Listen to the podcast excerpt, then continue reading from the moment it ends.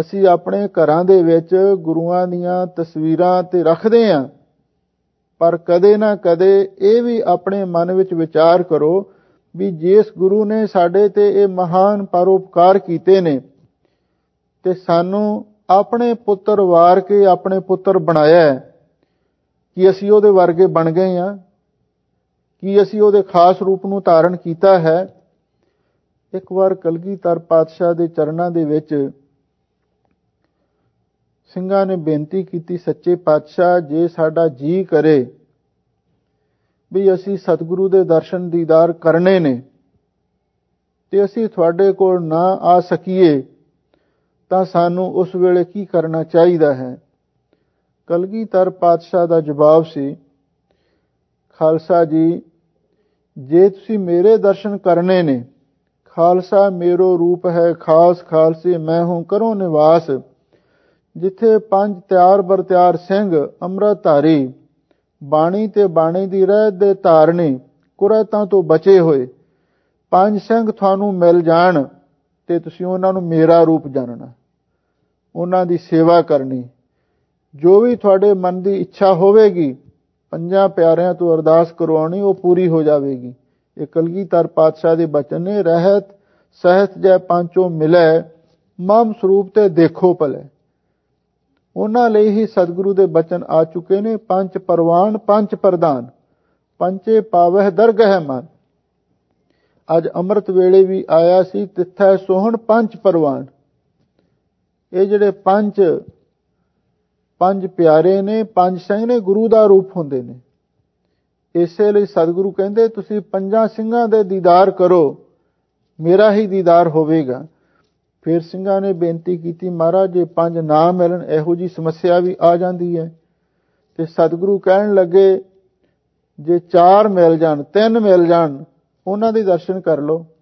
ਜੇ ਮਹਾਰਾਜ ਉਹਨੇ ਵੀ ਨਾ ਮਿਲਣ, ਤੇ ਇੱਕ ਵੀ ਗੁਰੂ ਦਾ ਸਿੰਘ ਮਿਲ ਜਾਵੇ, ਕਿਉਂਕਿ ਗੁਰੂ ਨੇ ਖਾਸ ਰੂਪ ਖਾਲਸੇ ਨੂੰ ਪ੍ਰਦਾਨ ਕੀਤਾ। ਤੇ ਫਿਰ ਸਤਿਗੁਰੂ ਕਹਿੰਦੇ, ਤੁਸੀਂ ਕਿਸੇ ਪੂਰਨ ਸਿੰਘ ਦੇ ਦਰਸ਼ਨ ਕਰ ਲਓ, ਮੇਰਾ ਹੀ ਦੀਦਾਰ ਹੋ ਜਾਵੇਗਾ।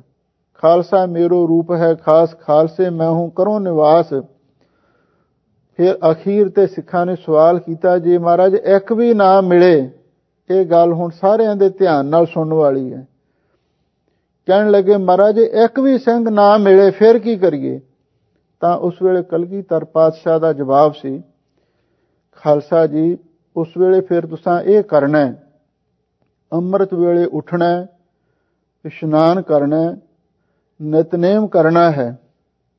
ਤੇ ਇਸ਼ਨਾਨ ਪਾਨ ਕਰਕੇ, ਨਿਤਨੇਮ ਕਰਕੇ ਤੇ ਫਿਰ ਦਸਤਾਰਾ ਸਜਾ ਕੇ, ਤਿਆਰ ਬਰ ਤਿਆਰ ਹੋ ਕੇ ਤੇ ਤੁਸੀਂ ਸ਼ੀਸ਼ੇ ਮੂਰੇ ਜਾ ਕੇ ਖਲੋ ਜਾਣਾ ਤੇ ਸ਼ੀਸ਼ੇ ਦੇ ਵਿੱਚ ਦੀ ਆਪਣੇ ਚਿਹਰੇ ਨੂੰ ਧਿਆਨ ਦੇ ਨਾਲ ਵੇਖਣਾ ਤੇ ਤੁਹਾਡੇ ਚਿਹਰੇ ਦੇ ਵਿੱਚੋਂ ਹੀ ਮੇਰਾ ਦਰਸ਼ਨ ਹੋਵੇਗਾ, ਕਿਉਂਕਿ ਖਾਲਸਾ ਮੇਰੋ ਰੂਪ ਹੈ ਖਾਸ। ਖਾਲਸੇ ਮੈਂ ਹਾਂ ਕਰੋ ਨਿਵਾਸ। ਕਿੰਨੀ ਵੱਡੀ ਬਖਸ਼ਿਸ਼ ਸਤਿਗੁਰੂ ਮਹਾਰਾਜ ਨੇ ਸਾਡੇ ਤੇ ਕੀਤੀ ਹੈ। ਇਸ ਗੱਲ ਨੂੰ ਧਿਆਨ ਦੇ ਨਾਲ ਵਿਚਾਰਨ ਦੀ ਲੋੜ ਹੈ। ਗੁਰੂ ਮਹਾਰਾਜ ਨੇ ਜਿਹੜਾ ਸਾਨੂੰ ਖਾਸ ਰੂਪ ਦਿੱਤਾ ਉਹਦਾ ਕੀ ਕਾਰਨ ਹੈ? ਜਦੋਂ ਕੁਝ ਵੀ ਸਾਡੇ ਕੋਲ ਨਾ ਹੋਵੇ ਤੇ ਗੁਰੂ ਦੇ ਸਰੂਪ ਨੂੰ, ਗੁਰੂ ਦੀ ਬਖਸ਼ੀ ਹੋਈ ਰਹਿਤ ਨੂੰ ਅਸੀਂ ਅਪਣਾ ਕੇ ਤੇ ਆਪਣੇ ਵਿੱਚੋਂ ਹੀ ਗੁਰੂ ਦੇ ਦਰਸ਼ਨ ਕਰਨੇ ਨੇ। ਇਹ ਤਾਂ ਹੀ ਗੱਲ ਹੋਵੇਗੀ ਜੇ ਅਸੀਂ ਆਪ ਅੰਮ੍ਰਿਤਧਾਰੀ ਹੋਵਾਂਗੇ, ਅਸੀਂ ਆਪ ਗੁਰੂ ਦੇ ਸਿੰਘ ਤੇ ਖਾਲਸੇ ਸਜੇ ਹੋਵਾਂਗੇ। ਤੇ ਜੇ ਇਹ ਚੀਜ਼ਾਂ ਸਾਡੇ ਵਿੱਚ ਨਹੀਂ ਆਉਣਗੀਆਂ, ਅਸੀਂ ਫਿਰ ਬਾਹਰੋਂ ਭਾਲਦੇ ਫਿਰਦੇ ਹਾਂ।